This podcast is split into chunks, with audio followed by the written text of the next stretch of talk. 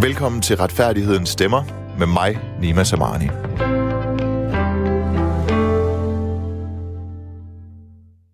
Velkommen til programmet Retfærdighedens Stemmer, hvor jeg vil undersøge og udfordre de mennesker eller aktører, der på godt og ondt spiller en rolle i forhold til vores retssamfund, retssikkerhed og retsfølelse.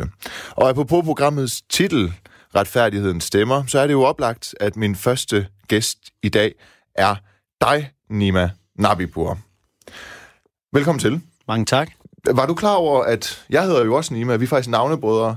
Det er ikke, der er ikke nogen stor større konspiration i det. Det er meget, meget tilfældigt. Ja. Men øh, var du godt klar over, ved du, hvad dit navn betyder? Lille? Nå, det er ikke det, jeg har fundet frem. Nej. Nej, det jeg har fået frem, det er retfærdighed. Nå? Ja. Ja det vidste jeg faktisk Og det har jeg fundet ud af for faktisk i, øh, i tilrettelæggelsen af det her program, at mit navn betyder retfærdighed, hvilket jeg jo synes er øh, heldigt, fordi jeg er uddannet jurist, så kan man jo sige, om det er derfor, jeg har valgt at læse jura, det er fordi, ja. mit navn betyder retfærdighed. Det, det er allerede kommet ind med modersmælken, at jeg går ind for retfærdighed. Men prøv at høre, udover, udover, at du, øh, udover at du hedder Nima Nabipur, så er du jo også Britta Nielsens forsvarsadvokat. Det er korrekt. Så på den måde kan man jo sige, at du er en aktuel mand, der arbejder lige midt i det, der har givet anledning til mange diskussioner og, om retfærdighed og retsfølelse rundt om i Danmark på det seneste. Ja.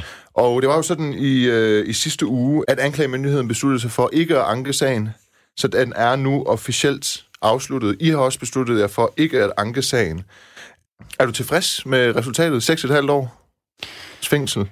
Ja, altså, det man kan sige, det er, at øh, det er min opfattelse, at, at øh, Københavns Byret har lagt sig op af den retspraksis, der er øh, på området, og, og ikke fuldt anklagemyndighedens påstand om at skulle øh, skrive retshistorie og sprænge strafferammen, som ikke er, er set hidtil i økonomiske kriminalitetssager.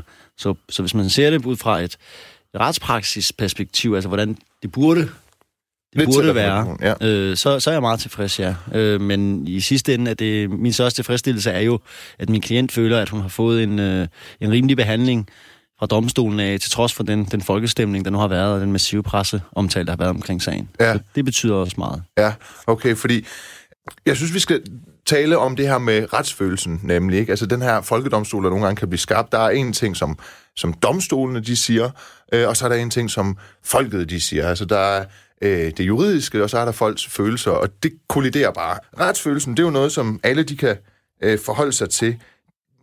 En sådan lettere definition af det, det er, at det er øh, den almindelige retsbevidsthed, det er befolkningens holdning til, hvad der er eller burde være rigtigt og, og, og, og retfærdigt. Ikke? Og du er jo skyld i, kan man sige, at der er mange, der sidder, når jeg sidder herinde og sender radio, live radio, øh, så er der mange, der skriver beskeder ind og er meget, meget vrede på mig, fordi de tror, at jeg er dig, ikke? fordi vi deler øh, samme navn. Kan du forstå folks vrede? Kan du forstå, du har jo mange, det, det man på, på god gammeldags slang kalder for haters. Du har jo mange haters, fordi du har valgt at forsvare en så øh, i, i folkemunden for hat kvinde, som har stjålet fra vores allesammens fælles kasse. Jeg anerkender, at, øh, at min klient har været tiltalt og nu dømt for at have, have, have taget nogle penge fra sin arbejdsplads og overført til sig selv. Og det har hun jo også erkendt i, i retten. Om jeg forstår folks øh, vrede, jeg kan da godt forstå, at folk bliver, bliver vrede over kriminalitet i, i det hele taget. Øh, uanset om det er økonomisk kriminalitet, sædelighedsforbrydelser, altså sådan noget som øh, voldtægt og pædofili, eller om det er øh, meningsløs vold og gaderøverier. Det kan jeg sagtens forstå, at folk bliver, bliver vrede og, ked over. Og heldigvis så har vi jo en domstol, Mm. som jo har pligt til og fornemmeste opgave til at, at mane til besindighed, særligt når Folkedomstolen melder sig. Og det er jo derfor, vi har vores, vores, øh, vores dømmende magt, altså domstolsinstansen, som, som sørger for at se på faktum, altså det er reelt er, der fremlægges i retten, ser på, jamen, hvad har lovgiver egentlig skrevet omkring det her, og hvad er meningen med at give en straf, og hvor meget skal den så være på. Og det er jeg jo faktisk rigtig glad for, at, at øh, selvom man kan have forståelse for, at folk kan være, kan være vrede, sure og irriteret på kriminalitet generelt, så har vi en domstol, der faktisk, øh, i hvert fald i vidt grad, holder sig nøgtern og til reglerne. Okay, så du synes ikke, at den her, du føler ikke, at den her dom på 6,5 år til Britta Nielsen, den har været udtryk for, at domstolene på en eller anden måde, det, det er jo noget, man nogle gange siger, at man er bange for, at domstolene bliver påvirket af en folkestemning, og medierne, den stemning, medierne skaber, at nu bliver vi nødt til at sætte et eksempel. Det føler du ikke har været tilfældet? Det føler jeg ikke har været tilfældet i, i denne her sag, men jeg må da ærligt indrømme, at man kan da ikke lade være med at få, at få tanken, øh, undervejs, at måske har strejfet mig en gang eller to om, hvor, at... Hvor, hvad, hvad, hvad, hvad er der konkret sket undervejs, hvor den tanke har strejfet dig, Jamen, at, at, at, at domstolene var under pres for medierne og folket?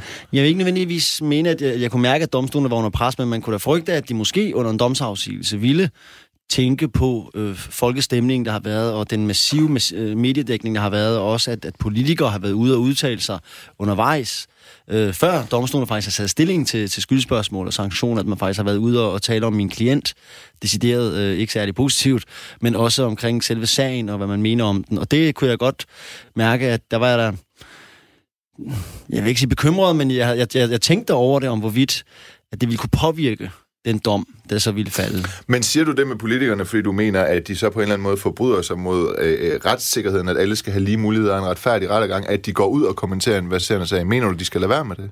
Altså, der er jo nogle regler i retsplejeloven, ja. som, som tilsiger, at øh, man ikke skal gå ud og, og kommentere verserende sager på en måde, som kan påvirke øh, sagens udfald eventuelt. Øh, det, det For eksempel ikke omtale dem som skyldige allerede, eller hvad? Ja. ja.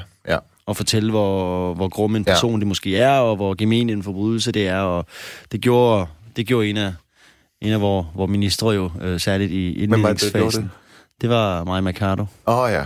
Okay. Nej, det var allerede under den gamle regering. Men jeg skal selvfølgelig ja, ikke... det var jo rigtigt. Det var jo hende, der sad i, som ja. socialminister. Jeg skal selvfølgelig ikke komme mig til dommer for, om hvorvidt det, der er sket, er nej, nej. i strid med, med loven nej. eller ikke, men jeg mener bare, at det måske er upassende og uhensigtsmæssigt allerede på så tidligt et tidspunkt at gå ind og, og kommentere på den slags, når vi nu har domstol, der uafhængigt skal afgøre sagerne. Ja, okay. Fordi, øhm, altså, der er jo en ting er jo det der med folks retsfølelse i forhold til, hvad dommen den ender med at, at blive. At der er nogen, der synes, at, at, at man har fået for lidt. Det synes jeg, vi skal vende tilbage til. Men sådan helt konkret, så ligesom jeg sagde det der med, at der er jo nogen, nogen der føler, at deres retsfølelse er blevet så krænket, at måske ser de så sort, at når de bare ser navnet Nima på Facebook, så skynder de sig ind og skriver til vedkommende en masse bredt, og så får jeg jo også nogle beskeder. Ja. Men nogle af de beskeder, som du i hvert fald har fået, det er, jeg prøver lige at læse op her, ikke? Ja. og det er lidt svært, fordi der er, ikke, der er hverken kommentering eller punktum øh, i, i det, men jeg, der er en, der skriver til dig i din indbakke, øhm, pæs hjem, hvor du kommer fra, og tag den syge kælling med dig. Føj at forsvare sådan en svindler så. Vi må håbe, den sæk dør.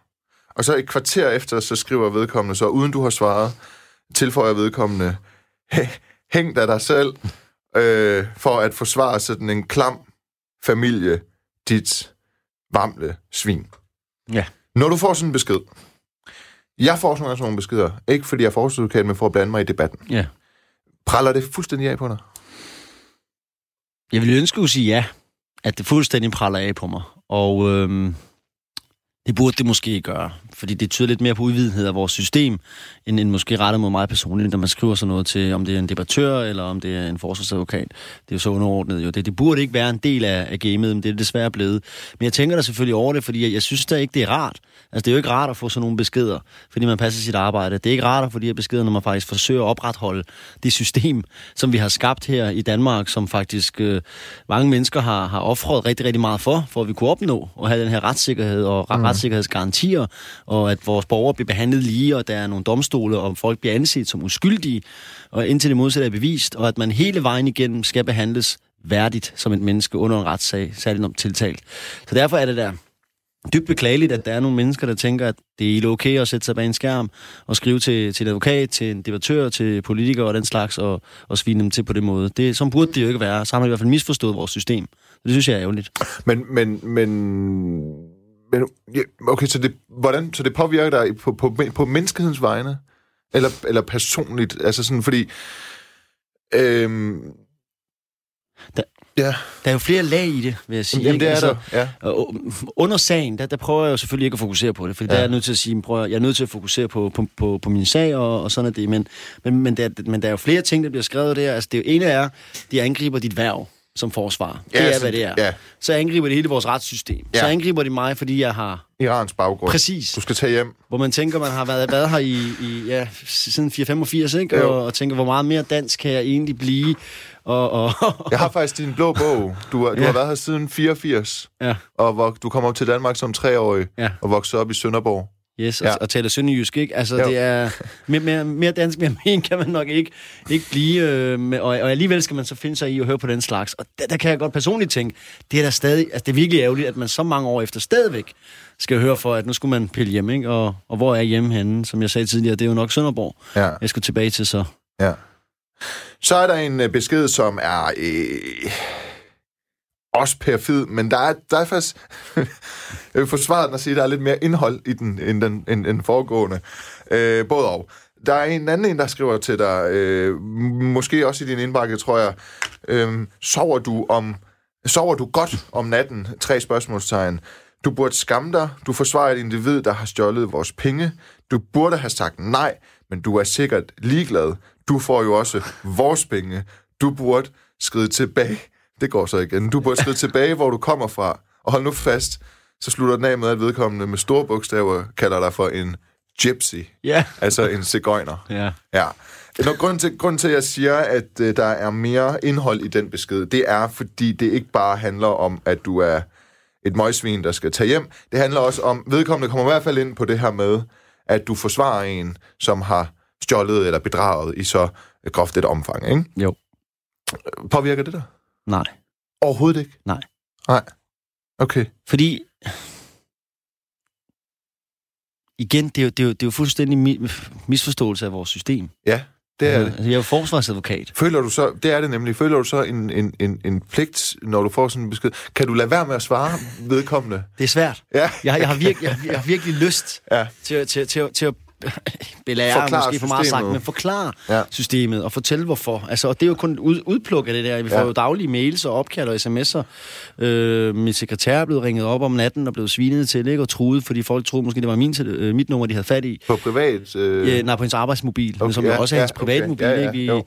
vi har ikke lige det der work-life balance, som Men, man melder I den slags til politiet? Nej. Nej. Nej. Hvorfor? Altså, jeg har, jeg, har, jeg har ikke behovet for at, at melde det. Selvfølgelig, hvis det er nogen, der tropper op foran vores, øh, vores hoveddør øh, Ja. på kontoret der og, og begynder med alt muligt, så kan det godt være, at man lige vil ringe og, og, og bede om at få vedkommende fjernet måske. Men altså, det er ikke som sådan. Jeg har ikke behovet for at anmelde det, og, og folk er vrede og sure. Og det, det er måske på den måde, de får afløb på, selvom jeg synes, det er ærgerligt, og det burde ikke være en del af vores, øh, vores værv. Nej. Øhm, okay, fordi så er der jo også nogen, der skriver, og det er sådan mere i kommentarer på Facebook til artikler, hvor du bliver øh, interviewet. øh, der er en, der hedder...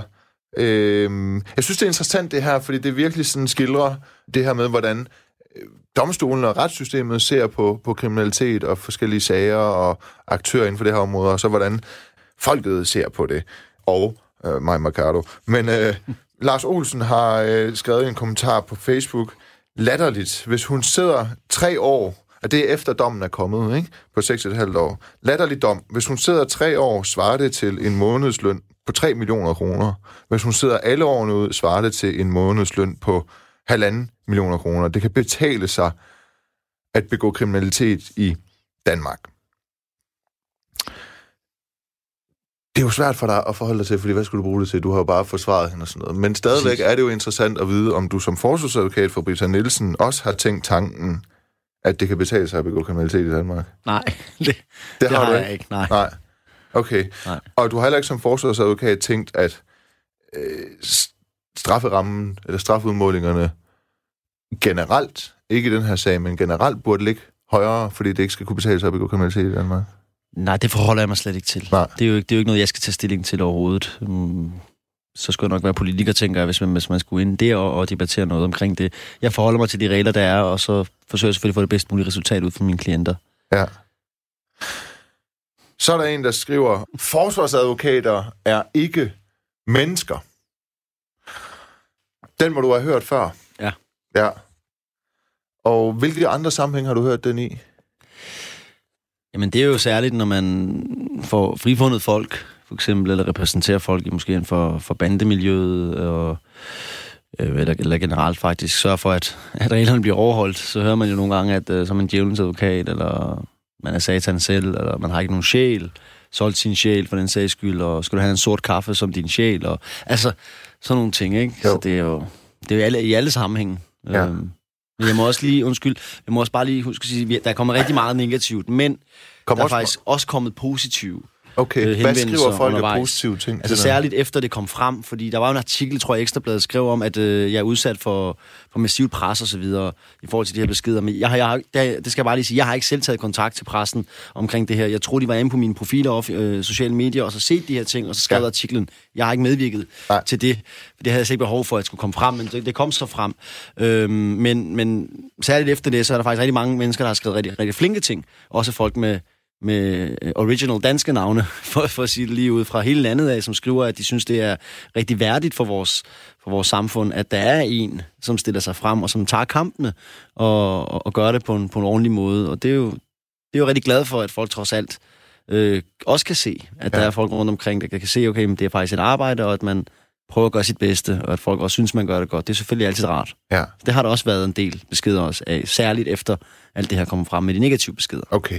Men så lad os lige øhm, dvæle lidt ved det her med, fordi man kan godt høre, at du er en øh, inkarneret øh, forsvarsadvokat, og øh, jeg har jo selv læst jura, og baggrunden for, at jeg begyndte at læse jura, det var, at jeg... Øh, det er faktisk ret sjovt. Øh, iranske forældre, de har altid en forventning om, at deres børn, de bliver enten advokater, læger eller ingeniører. Ja.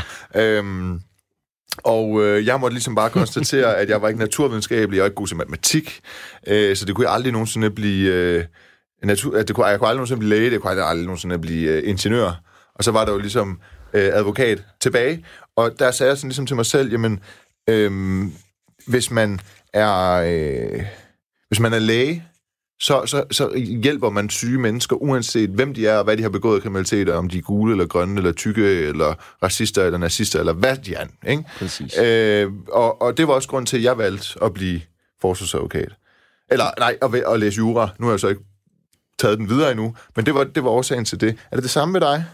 Ja, Ja, det er det. ja, Jeg havde også valget mellem at, at blive læge, advokat eller, eller, eller tandlæge. Ikke? ja. Øhm, så, og, og det, det er jo et eller andet, et eller andet indgroet øh, for, eller trang til at hjælpe. Altså at, at kunne hjælpe mennesker. Men er det kun det. det, Niemann Jacob Er det kun det? Det har ikke noget med spotlightet at gøre.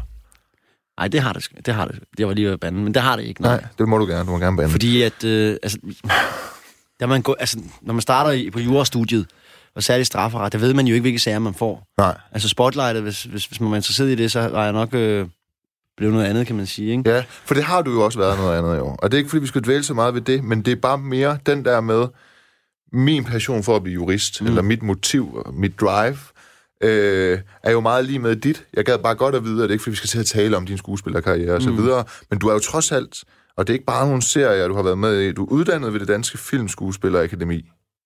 Du er uddannet på The William Esper Studio i New York. Det går ud for også noget af lignende det. Ja. ja. Øh, og det er du i 2010, der blev du uddannet på i New York. Øh, men samme år, der vælger du at gå ind på Københavns Universitet og bliver så færdig på nummeret tid. Læser en jura på fem år. Ikke? Er det Nej, korrekt? det tog lidt længere tid faktisk, fordi Okay. at jeg også lavede noget film og, og tv ved siden af. Okay. Men hvad er det, der går, hvad er det, der sker op i dig dengang for 10 år siden, at du tænker, nu, nu, øh, nu vil jeg sgu hellere være... Øh, hvis du allerede, da du læste, begyndte, du gik ind på jura fra skuespillerlivet, at du ville være forsvarsadvokat? Altså, jeg, jeg læste jo jura samtidig med, at jeg lavede film og tv og tog de her skuespilleruddannelser. Det var Ja. en parallelt. Ja. Øhm, og jeg havde altid interesse for, for strafferet, fordi jeg tænkte, at hvis det var noget, som, som, hvor jeg virkelig mener, at jeg kunne gøre en forskel for mennesker, så skulle det nok være strafferet og familieret, for eksempel i tvangsfjernelsesager og børnesager øh, og så videre. Øh, hvorimod det, jeg havde ikke en stor interesse i at sidde med store corporate øh, sager og så videre, fordi det, jeg kunne ikke se mig selv og gøre den store forskel der, formentlig. Så derfor var det, var det nok det, jeg gerne ville arbejde indenfor.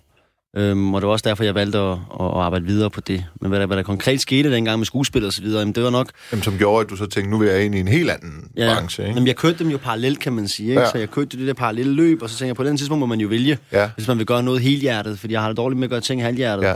Og jeg kunne godt se, at jeg kunne ikke blive ved med, selvom min far prøvede at bilde mig ind, jamen læs du bare jura samtidig, så kan du også lave skuespil ved siden af. Det var for sikkert få mig ind på en videregående uddannelse, ikke? Øh, for ikke at, efter, efter deres øjne måske at og, og bare, bare blive skuespiller. Ja, det, det, ja. det var nok ikke så acceptabelt øhm, i samme omfang. Men det var jo bare, jeg kan også se, hvordan branchen var i filmbranchen dengang i hvert fald. Der skulle jeg måske nøjes med at, at spille pizzamand, eller kriminel, eller være grønhandler eller taxichauffør i, i nogle år, før man måske kunne få tilbudt andre roller. Mm. Og det var jeg nok ikke så interesseret i i længden. Og heldigvis har det jo ændret sig. Branchen er blevet mere colorblind, og det, det er rigtig, rigtig rart at se. Men det var nok et af årsagerne, en af årsagerne til, at jeg tænkte, nu satser jeg på noget andet, som jeg også rigtig godt kan lide, og faktisk kan gøre en forskel. Ja, og så, og så har du, så siger du så det her med, at så har du ligesom en træng til ja, at gøre en forskel og hjælpe, og det er øh, uanset øh, hvad man har begået, fordi man har jo ret til en retfærdig rettergang, ikke? Jo. og en forsvarsadvokat. Men der, hvor der så er en gråzone i forhold til det, det er jo det her med, og det er jo det, alle undersøger, også faktisk, jeg skrev for nylig en klumme i Berlinske, hvor jeg skrev, at jeg vil være stolt af at forsvare en pædofil, fordi så vil jeg forsvare retsstaten. Mm. Altså en pædofil, han, han har ret til en forsvar, både før han er pædofil og efter han er blevet konstateret. Fordi øh, ellers så bryder det sammen, så bliver det totalitært styre, hvor man kan dømme øh, baseret på et anklageskrift. Ikke? Yes. Der er vi jo meget enige. Men, men, men der, hvor jeg sådan så får nogle modargumenter til den klumme, som jeg har lidt svært ved at svare på, det er, når man... Øh, går fra ligesom, at forsvare nogen, fordi de har ret til en advokat, der sikrer, at anklagemyndigheden ikke overtrumler dem i forhold til beviser og procedurer osv., til at man rent faktisk forsvarer nogen, som man har en klar fornemmelse af, eller har en ret overbevisende fornemmelse af, er skyldige. Mm. Den slags situationer må du have stået i. Ja. Også i forhold til noget med bander og så videre, fordi det er så or- organiseret. Ja. Så Hvordan forholder du dig til det, rent etisk eller moralsk, eller op i dit eget hoved, når du øh, prøver at falde i søvn om natten, som folk skriver til dig, de håber, du ikke kan? Ja, jeg sover ganske fint de få timer, jeg får søvn om natten. Men, øhm, Men du ser også træt ud. Du er lidt rende under øjnene. Jeg har haft rigtig lang dag. Rigtig, ja. rigtig lang dag. Jeg har været tidligere oppe siden kl. 5 i morges og forberedt en sag og så videre. Så, så det er, men sådan er det jo. Det er vilkårene en gang imellem. Eller men, hvordan, men hvordan forholder du dig til, til, til det, når du, ja. når du ved, at det, det her det er jo nogle mennesker, der lever af at begå kriminalitet, og de skal jo så have en advokat, og så prøver du på en eller anden måde at gå ind og slå på en eller anden procedurefejl eller et eller andet. Hvordan forholder du dig rent Jeg forholder mig ikke til det. Altså, moralen og etikken i forhold til det, mine personlige holdninger, dem forsøger jeg faktisk at hænge ud i garderoben, når jeg går ind i, i, i retssalen eller i arresthusen skal besøge mine klienter. Fordi det er ikke min opgave. Jeg, jeg, skal ikke, jeg skal ikke have min egen moral og etik med ind over straffesager, fordi så kan jeg ikke udføre det arbejde, jeg gør. Jeg har en bestemt rolle i samfundet i forhold til at kunne repræsentere min klient og kunne beslå på alle de fejl og mangler, der er, og så en tvivl omkring de beviser. Og det gør jeg jo fordi, at systemet er bygget op således, at det er anklagemyndigheden, der har bevisbyrden. De skal bevise sagen, domstolene skal afgøre den, og komme frem til et resultat, altså et svar, er du skyldig eller uskyldig. Og min opgave, uanset om jeg kender svaret eller ikke, ja. om vedkommende er skyldig eller uskyldig, så er det jo ikke min opgave, det er jo ikke min rolle i, i systemet at give det svar til hverken anklagemyndigheden eller domstolen. Jeg har en tavshedspligt over for min klient, så i de sjældne, ganske få tilfælde, hvor en klient måske øh, øh, fortæller mig, at ja, men jeg har gjort det osv., og det sker altså meget, meget sjældent, ja, ja, ja. End, end folk tror, det gør, ja. øh, så, så, så er det jo det, det er. Men jeg, jeg skal jo forholde mig til de beviser, det er. Så det er ikke sådan noget ligesom i film, at du sidder som forsvarsadvokat og siger til din klient, I need to know the truth. Hvis, nej. nej.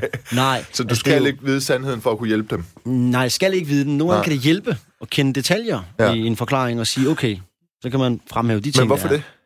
Jamen for eksempel, hvis nu, at, øh, at, at vi snakker om et, lad os nu sige bande, bandeopgør, eller, ja. eller andet, og, og, og ens klient sidder i en bil, hvorfra det bliver skudt. Så er det jo måske rart for klienten, eller for mig i hvert fald, og også for klienten i sidste ende, at vide, jamen et, var du i den bil? To, vidste du, hvad der skulle ske?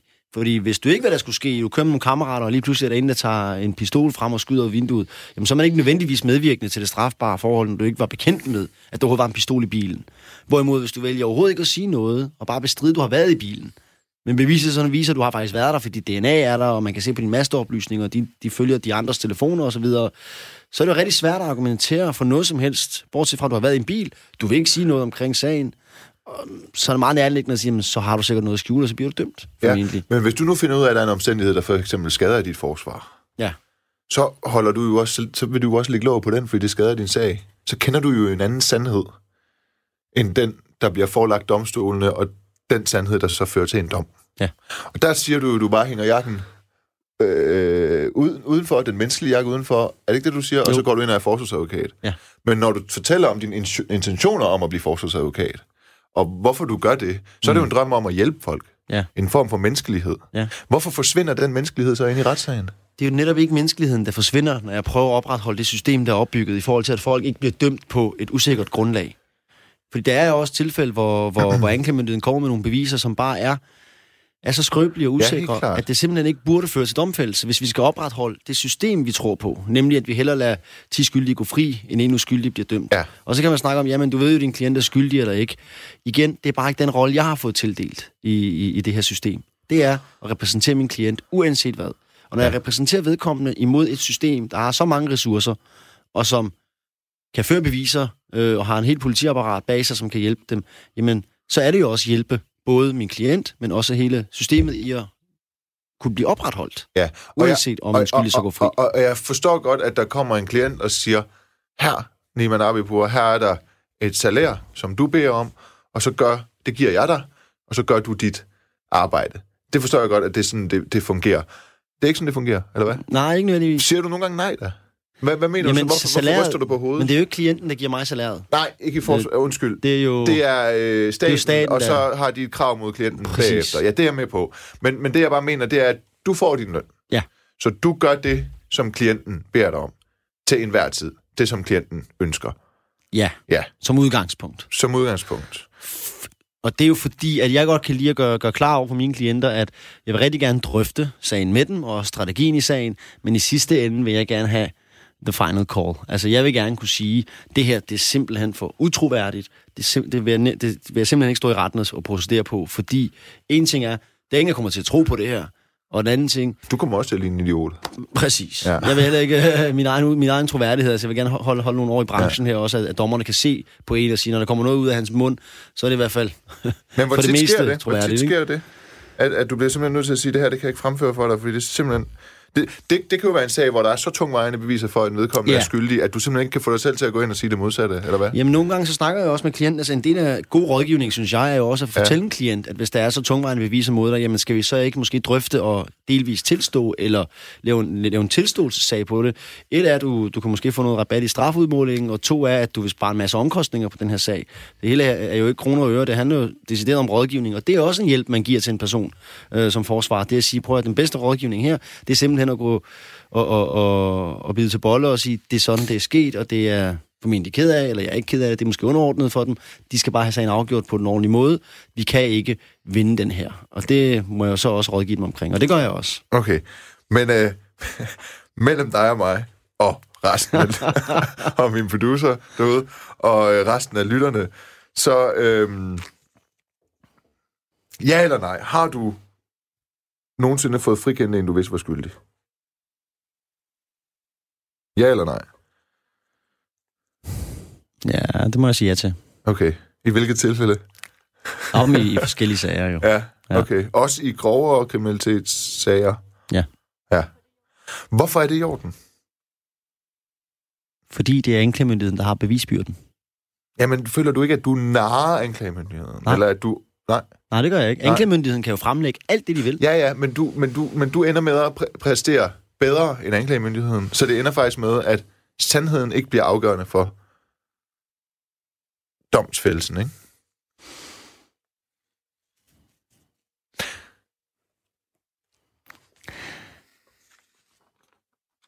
Igen kan man sige, altså, den opgave, jeg har fået tildelt af samfundet, er jo ikke at stå og fortælle øh, Øh, hvad min klient for eksempel har fortalt mig, eller hvad jeg tror er den, øh, er den rigtige historie eller sandhed osv. Der har vi jo hele statsapparatet til. Vi har anklagemyndigheden politiet, der kan efterforske, og så har vi nogle, nogle domstole, der ser helt nøgterne objektivt på de beviser, der bliver fremlagt. Og og det er jo det, jeg forholder mig til. Jeg forholder mig til det system, vi har. Det er med på. Og jeg er også med på, at man som forsvarsadvokat gør sit arbejde, og man lærer efter bedste evne at finde øh, de regler i retsplejeloven, hvad der nu måtte være, også i forhold til procedurfejl og alt det her. Der var jo det her med, at masterne måske har været forkert i flere tusind sager, ja. der måske skulle læses om og så videre. Det kunne have betydning i nogle sager, det kunne også være fuldstændig ligegyldigt. Jeg er godt med på, at man som forsvarsadvokat kigger efter sådan noget. Øh, Nedim Yassar, der var radiovært min ven, han blev jo også skudt, og så lige pludselig så går forsvaren ind og siger, hey, kan vi få noget ud af det her med, at der mm. var fejl i masterne og sådan nogle ting, ikke? Og der må man jo bare sådan, der kunne jeg bare konstatere, jamen sådan er det jo, det gør en forsvarsadvokat, ikke? Og selvom det er pisse irriterende, når det er ens ven, der er død, så er det sådan, det er. Så jeg, den respekt, den har jeg. Men jeg bliver stadigvæk nødt til at forstå, og det mm. tror jeg også er meget, meget interessant for lytterne, det her med, og, og det tror jeg faktisk også er en af grundene til, det kommer vi tilbage til, men hvorfor forsvarsadvokater, de er så upopulære i statistikkerne i forhold til troværdighed og så videre. Ja. Det, det blandt andet er, at hvis du får frikendt en, du ved, er skyldig i en grov forbrydelse, så har du gjort dit job godt. Og du har vundet en sag, og så kan du øh, gå ud og drikke en øh, fyraftensøl med din partner, eller din studiejuer, eller hvad det nu er. Men mens du drikker den fyraftensøl, eller den vinderøl, så ved du jo også godt som mennesket, Niman Habipur, at der er en, der er gået fri for en grov forbrydelse. Og der spørger jeg dig så bare, en til en, mano til mano, lige når vi sidder over for hinanden nu, ja. om det slet ikke påvirker dig.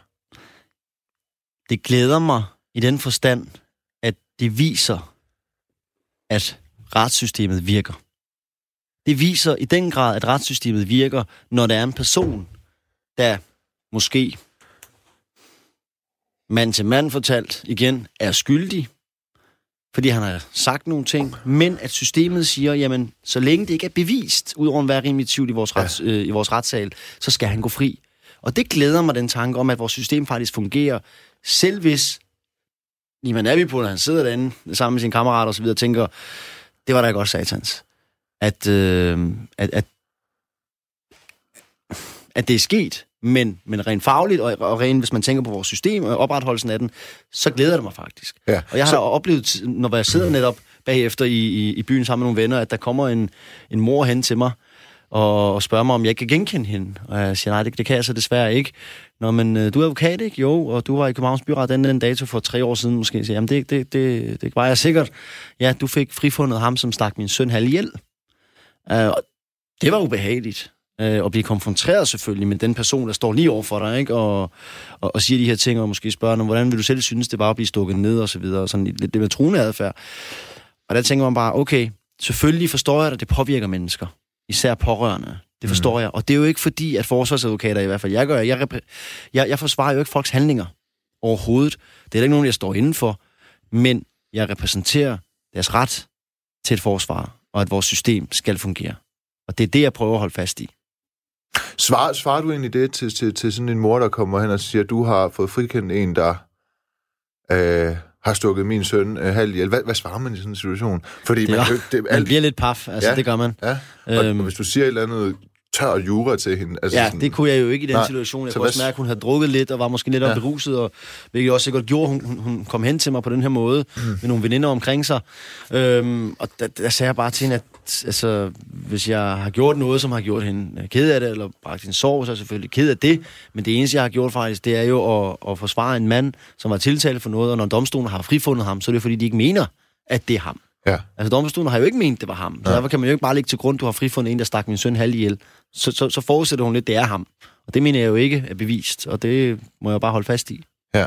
Okay, men det er jo også det er bare en prekær situation, det der med, ja. når man ved, at alle ved, at ham her han er skyldig, men altså, så bliver han øh, frikendt. Og det er jo også... Øh, altså sådan lidt et brud på loven, at, jeg, at hvis man sidder og siger, at en er skyldig, selvom at, at, at han er frikendt. Det er, også godt, det er også godt med på. Men der er jo bare de her kendte sager, og sådan, hvis man historisk set, den som alle nok vil referere til, som den, den amerikanske OJ, du laver handsken. Ja, du inviterer handsken, der kommer på, ikke? Ja, for eksempel sådan en sag, ikke? Altså, det... det, ja, det var det den, du tænkte på også? Ja, ja. men det er vel der, en, en hver advokat eller forsvarsadvokat på en eller anden måde skal konfronteres med sit, med sit moralske jeg, eller etiske jeg, ikke? Jo. Ja. Jeg, jeg synes, du giver mig nogle sådan okay tilfredsstillende svar på det punkt, men jeg synes også, du via en lille smule...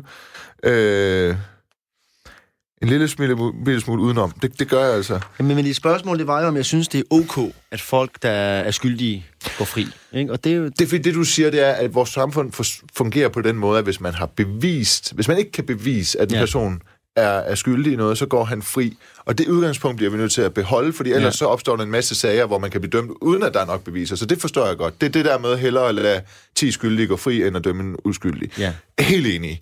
Øh, og det, det, det, det synes jeg bare er sådan objektiv sandhed. Det kan man ikke være uenig i. Fordi hvad er alternativet så? Ja, men det er jeg med på. Men du, du har jo også sager, hvor du som forsvarsadvokat på en eller anden måde prøver at modarbejde eller modargumentere anklagemyndighedens beviser. Aldrig modarbejde. Svække dem. Man må, man må aldrig modarbejde nej, anklagemyndighedens nej, øh, efterforskning eller bevisførelse. Men, men du må men prøve kan, at argumentere dem ned, tale dem ned.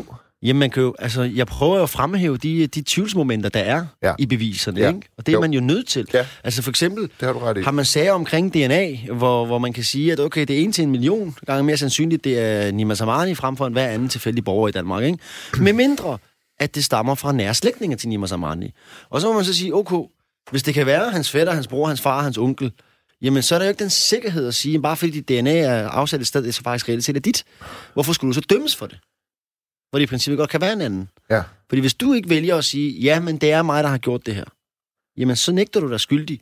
Og så er det jo min pligt til, med alle de midler, der er inden for lovens rammer, at sørge for, at retten kommer frem til det bevismæssigt rigtige resultat. Ja. Radio 4 taler med Danmark. Jeg siger lige til de lyttere, der måtte være kommet på, at øh, du lytter til Retfærdighedens Stemmer. Det er et program, et retsprogram, hvor jeg, Nima Samani, vil forsøge at undersøge og udfordre de aktører, der på godt og ondt spiller en afgørende rolle i forhold til vores øh, retssamfund, øh, retssikkerhed og retsfølelse. Det kan være meningsdannere, det kan være politikere, det kan også, som det er tilfældet i dag, være forsvarsadvokaten øh, Nima Nabipur. Øh, vi sidder og taler om nu det her med retsfølelsen, altså folk er ret brede på dig jo, fordi du har, øh, ja, du har ikke fået frikendt Britta Nielsen. Det, det, det, øh, så skulle du have været, øh, det kunne Superman nok ikke engang. Øh, men, men du, øh, og du har faktisk heller ikke i forhold til, at at 8 år er den hårdeste straf. Er det ikke sådan der, at det er den højeste straf? Jo, strafferammer op til ja. 8 år, med mindre par for 88 jo kom i anvendelse. Ja. Så var den op til 12 år. Ja, det var sådan noget med særlig kynisme. Eller ja, hvad? hvis det var særlig skærpende, ja. og særdeles skærpende omstændigheder. Så det var sådan noget systematisk og kynisk og ja. beregnende og så videre. Ja, ja. Så derfor så ender den på 6,5 år. Ja. Og der er jo folk, der mener, at øh, det er da fedt for hende, at hun kan købe en farm i Sydafrika og give så mange penge til sine familiemedlemmer. Alle de der ting. Øh, og, og, og, og og rave 113 millioner, eller 117 millioner? 117 var der Ja, rave dem til sig, for, ikke? Ja. og så sidde 6,5 år, måske allerede, måske kun tre år på grund af prøve øh, løsladelse. Det er der folk, der er øh, meget, meget øh, vrede på øh, øh dig over. Og, og, og der siger du jo til noget, noget vi bliver nødt til at tale om, for der sad jeg også og tænkte, okay, nu bliver jeg sådan lidt det er træls, at Nima på med samme fornavn som mig går ud og siger sådan noget pis, fordi jeg hedder det, og så tror folk, jeg er dig, og øh, åh, så skal jeg forklare, det er i hvert fald ikke mig, der har sagt sådan noget dumt noget. Ikke? Men, men, men du, du har jo sagt over for flere medier, der har du kaldt det for en familieomstændighed, ja. at kontrollen med udbetalingerne har været mangelfuld.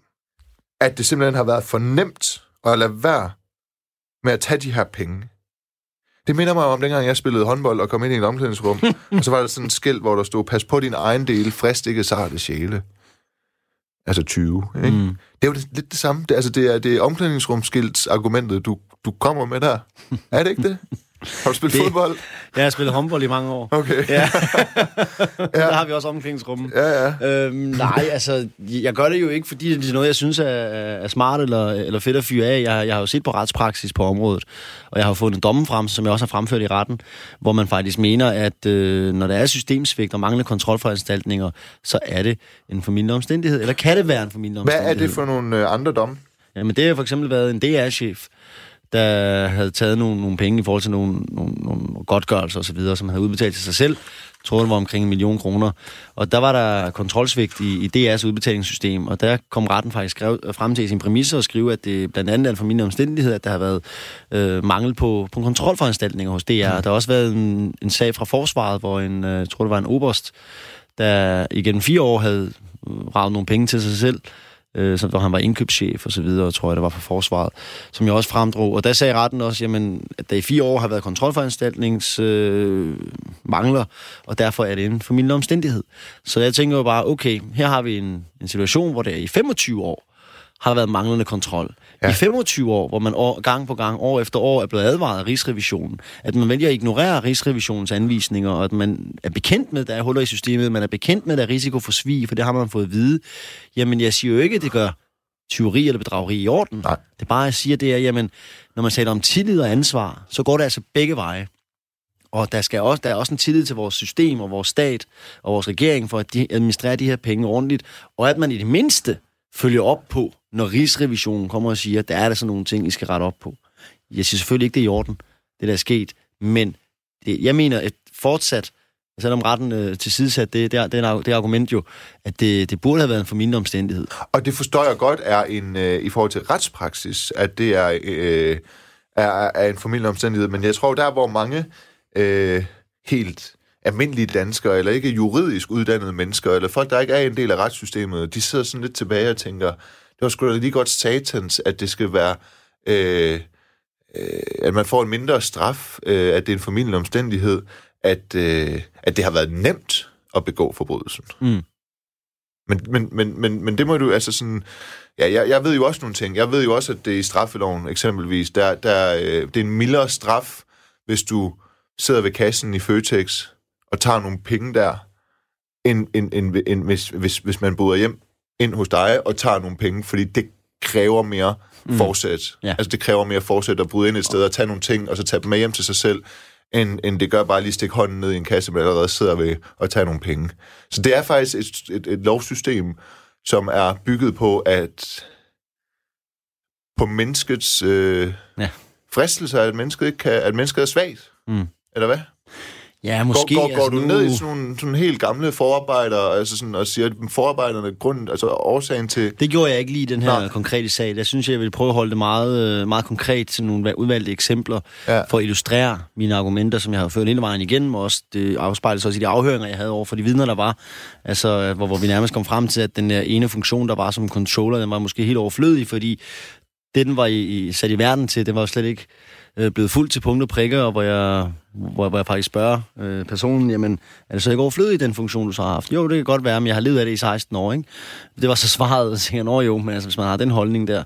Men jo, altså det, jeg mener, for, jeg mener det, det burde være en formidlende omstændighed, fordi at man også selv har et eller andet ansvar, og man også, på et eller andet tidspunkt må man sige, prøv, er der nogle egenskyldsbetragtninger i det her? Øhm, Ja, det siger du, det siger du jo også. Prøv lige, jeg vil gerne lige spille et klip for dig fra, fra TV2, hvor du lige er kommet ud af retten. Prøv lige at tage dine høretelefoner på. ja. Øh, så, så hører vi det lige her. Det viser igennem de sidste mange, mange år, at det er deromkring sagen øh, bør ligge strafudmålingsmæssigt. Men det er jo i sidste ende dommerens øh, afgørelse om, hvad man mener, konkret sag skal bedømmes efter. Ja, altså, det kan jo være, at det ender som anklagemyndighedens påstand, det kan være, det ender, som jeg har påstået, det kan også være, det ender et sted midt imellem. Det er i sidste ende domstolens afgørelse. Anklageren har fremført de synspunkter, de havde, og jeg har fremført de synspunkter, jeg havde omkring sagen. Og jeg mener også, at jeg har dokumenteret via praksis, at kontrolsvigt bør give en mildere straf.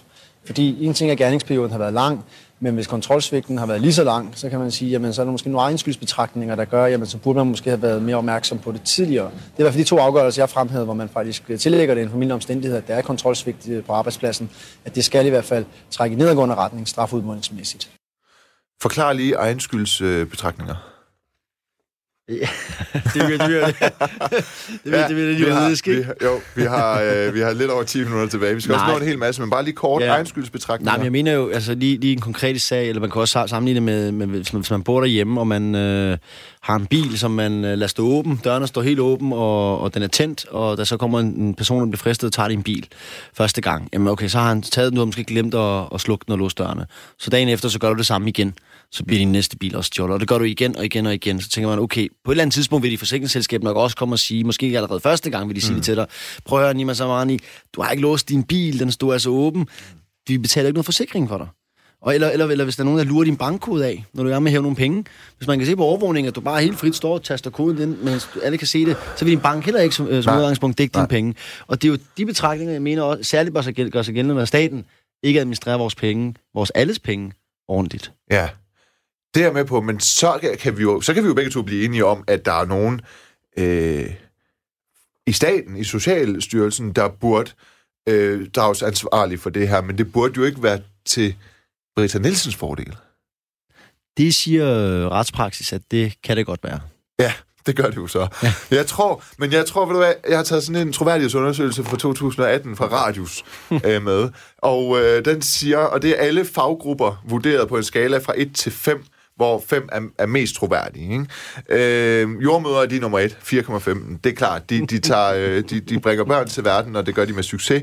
Øh, Selvfølgelig i samarbejde med den kvinde, der føder, det skal ikke negligeres. Men, men advokater ligger nummer 18 ud af 26 og scorer 3,26 øhm, point ud af 5 i forhold til... Så, så, så nummer 18 ud af 26 i forhold til troværdighed. Tror du ikke, at en af årsagerne til det, det er, at folk helt, jo helt klart opfatter, når du går ud og siger, at der har været kontrolsvægt, der har været en anden form for egen skyld, det har været fornemt at tage pengene, så tænker de bare, åh, oh, den forbandede forsvarsadvokat, der nu vil have, at vi skal have ondt af en, der har stjålet 117 millioner, eller 100, ja, øh, øh, fra, fra den offentlige kasse. Det, det, det, det, det er jo sådan, jeg tror, det er sådan, det virker på folk. Men, men, men, men, men, er, men er, er det det, du siger, at vi skal have en lille smule ondt af hende? Nej. Fordi det har været Det gør jeg ikke. overhovedet... Nej, jeg mener Nej. ikke, man skal have ondt af, af min Nej. klient på den måde. Øhm, hvis man vil det, så er det da fint, hvis man mener, hun har været udsat for meget for mediehets, eller været udstillet på den måde i Sydafrika osv. Øhm, under fremstillingen i retten.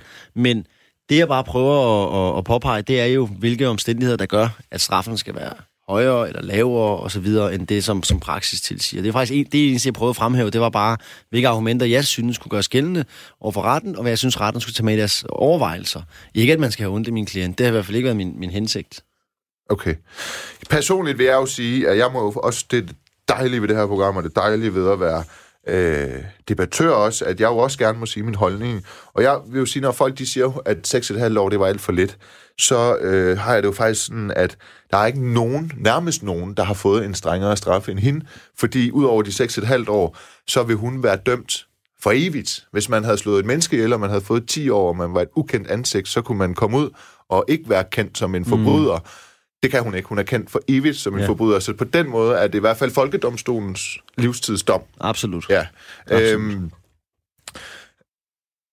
her til sidst vil jeg gerne snakke med dig om som forsvarsadvokat, og det er jo sådan lidt i retssikkerhedens øje med, altså det her med, øhm, at man har ret til nu øh, øh, retfærdig rettergang, man kan forvente, at en række hensyn øh, opfølges i mødes, mødet med, med myndighederne. Det er jo for eksempel, at man har ret til, til en forsvarsadvokat. Ikke? Jo. Så, og det er du jo, så, så hvis man... Hvis man øhm, ja, hvad, hvad, hvad, hvad, hvilke typer forbrydere har du forsvaret? Jamen, alle slags. Alle slags. Ja. Alle slags. Ja, det vil jeg mene. Pædofile. Jeg har repræsenteret folk, der har været sigtet for overtrædelse af sædelighedsbestemmelserne i straffeloven for sit liv. Men blevet frikendt. Så man ikke derfor ikke ved, om de... Når sigtede, siger Sigtet og, for, og påtale opgivet undervejs, for eksempel. du? Okay, Hvor politiet dropper sagen mod på grund af mangel okay. af beviser, ikke? Så du har aldrig forsvaret en pædofil, der var på at snakke, som du vidste var skyldig? Nej. Nej, okay. Øh, voldtægtsforbrydere? Mm, Folk, der har været sigtet og tiltalt for voldtægtsbestemmelserne, ja. Ja. Øh, hustruvold? Altså, tænker du... Bare en, der har gennemtævet sin kone. Eller sin mand. Eller sin mand, ja. Ja, nu må vi er i ligestillingstegn. Ja, Øhm, ja. ja. Altså, vold i hjemmet, ikke? Jo. Og Vil vold over for børn og Vil du forsvare Peter Madsen? Ja, selvfølgelig. Tænkte du, ej, hvor ærgerligt, han ikke ringede til mig? Jeg vil meget gerne have forsvaret ham. Hvorfor meget gerne? Jeg synes, det er en meget interessant sag. Der var nogle meget, meget interessante vinkler øh, på den, som jeg meget godt kunne tænke mig at have fremført. Hvilke? Jamen, Du det sidder mere og smiler til mig. Bredt sidder du og smiler til mig. Hvad er det for nogle interessante vinkler, du gerne ville have haft lov til at fremføre? Nej, altså nu har jeg haft en, øh, en kollega, jo, som har, har ført sagen, og ja. så, så jeg vil ikke ko- komme nærmere ind på, hvordan og hvorledes, men, men jeg, det er en meget interessant sag. Men der er nogle ting, du mener, dine kolleger har overset. Nej, det har jeg ikke sagt. Det har jeg ikke sagt. Okay. Men du mener, der er nogle vinkler, hvor han måske kunne have blevet frikendt eller fået en meget mildere dom? Jeg kunne godt tænke mig at have, have, have, have prøvet at have haft øh, fuld indsigt i sagen, selvfølgelig. Fordi man, jeg kan ikke komme ind og udtale mig, hvordan en, en, en kollega har arbejdet, og det ønsker okay. Okay. jeg slet ikke. Fordi jeg har slet ikke nok indsigt i sagen eller klienten for at kunne udtale mig om det. Okay. Anders Breivik? Ja, tak. Ja, tak. Har du en nedre grænse? Nej. Nej. Øhm, Det synes jeg ikke, man skal have som forsvarsadvokat. fordi hvad?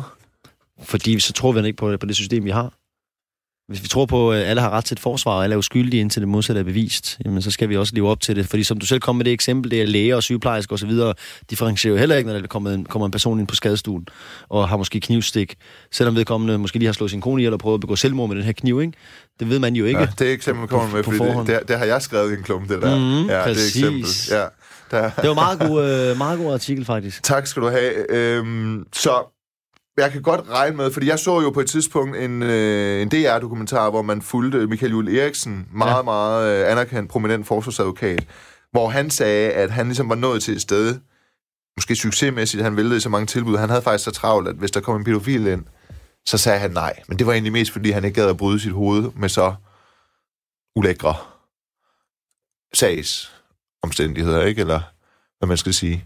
Så, så, så altså sådan, at, hvad, så hvis jeg spørger Niman Abipur om 10 år, som har kæmpe advokat, øh, Ja. kontor og masser af rigdom, og Rigdom, så skulle man ikke have været forsvarsadvokat. skulle man ikke? Nej, så skulle der Det være kommer an på, hvor meget succes man har. Nej, det er ikke så meget med det at gøre. Desværre. okay, så du siger, at der ikke er mange penge i at være, være, være forsvarsadvokat? Der er i hvert fald mange timer, vi ligger, hvor vi ikke får betaling for.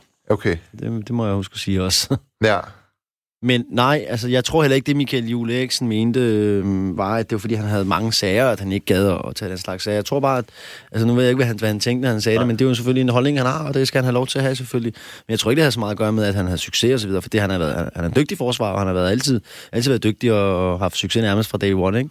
Så på den måde tror jeg ikke, det var det, at han, at han mente med det. Men, er man, men det er jo igen det, er man, er, man, er man en dygtig forsvar, eller er man lojal mod sit erhverv, hvis der er nogen, man ikke vil forsvare? Ikke? Det er jo lidt ligesom det der, når du Jamen, siger selv, jeg. at du anerkender det her med, at en Ja. læge også skal operere alle lige meget hvad, ikke? Ja. Men er jo en Jamen- dårlig læge, hvis der er nogen, man ikke vil operere. Ikke? Nej, det synes jeg ikke. Altså, Nå. jo, jo, som læge måske. Men altså, men hvis man ser fra forsvarssynspunkt, altså en forsvar skal jo også være tro mod, mod, mod sit værv på den måde at sige, jamen, hvis jeg ikke kan yde det bedste forsvar i den her givende sag, så skal jeg nok ikke være forsvar i den sag. Så hvis nu en kollega mener, at han ikke vil have en sædelighedssag, fordi han simpelthen ikke tror på, at han kan yde sit allerbedste i sådan en sag. Men hvorfor skulle man ikke kunne udse, fordi man synes, det er for, for meget? Eller Det, det, er jo hvad? så, det er jo så subjektivt fra advokat Okay. til advokat, kan man Ja. sige. Ikke? Hvis man nu ikke har lyst til at se på de der billeder, eller... Man kan sige, at jeg har arbejdet engang som frivillig for fængselsindsatte, og mm. der øh, blev jeg sat til at kigge på en CD, hvor der er en, der kommer med et vidneudsagn, der handler om, hvordan hendes far har misbrugt hende seksuelt.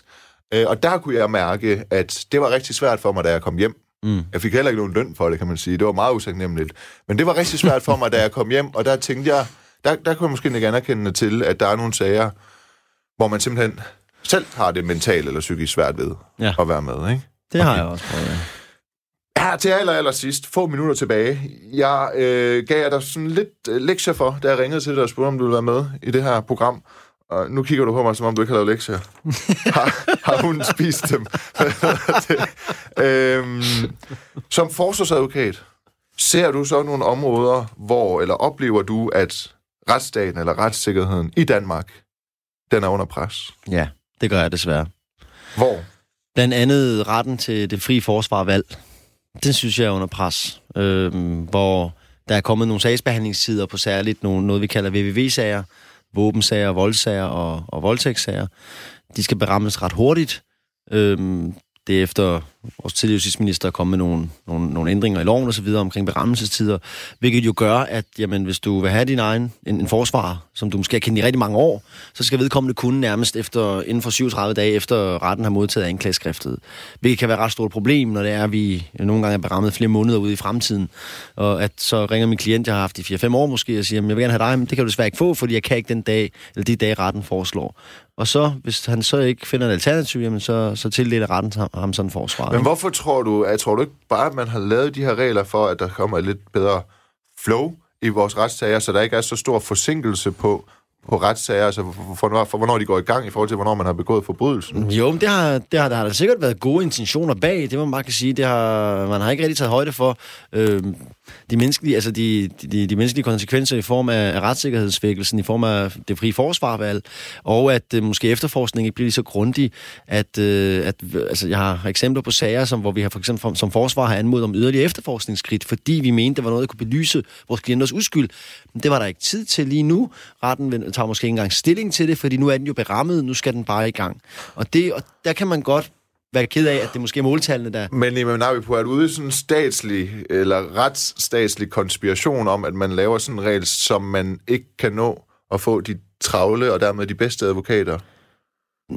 Nej, det vil være for meget at sige, at det, er, at det er noget, man gør bevidst osv. Jeg kan bare sige, at det måske er konsekvensen okay. af, den, af, af den ændring, der er kommet i praksis. At man ikke kan få de forsvar, som man ønsker, fordi de ikke kan på de givende dage, der er. Mit navn, det er Nema Samani. Dagens gæst, det var dig, Nema Nabipur. Tusind tak, fordi du tog din tid og kom forbi. Og du har lyttet til Retfærdighedens Stemmer. Vi høres ved om en uge.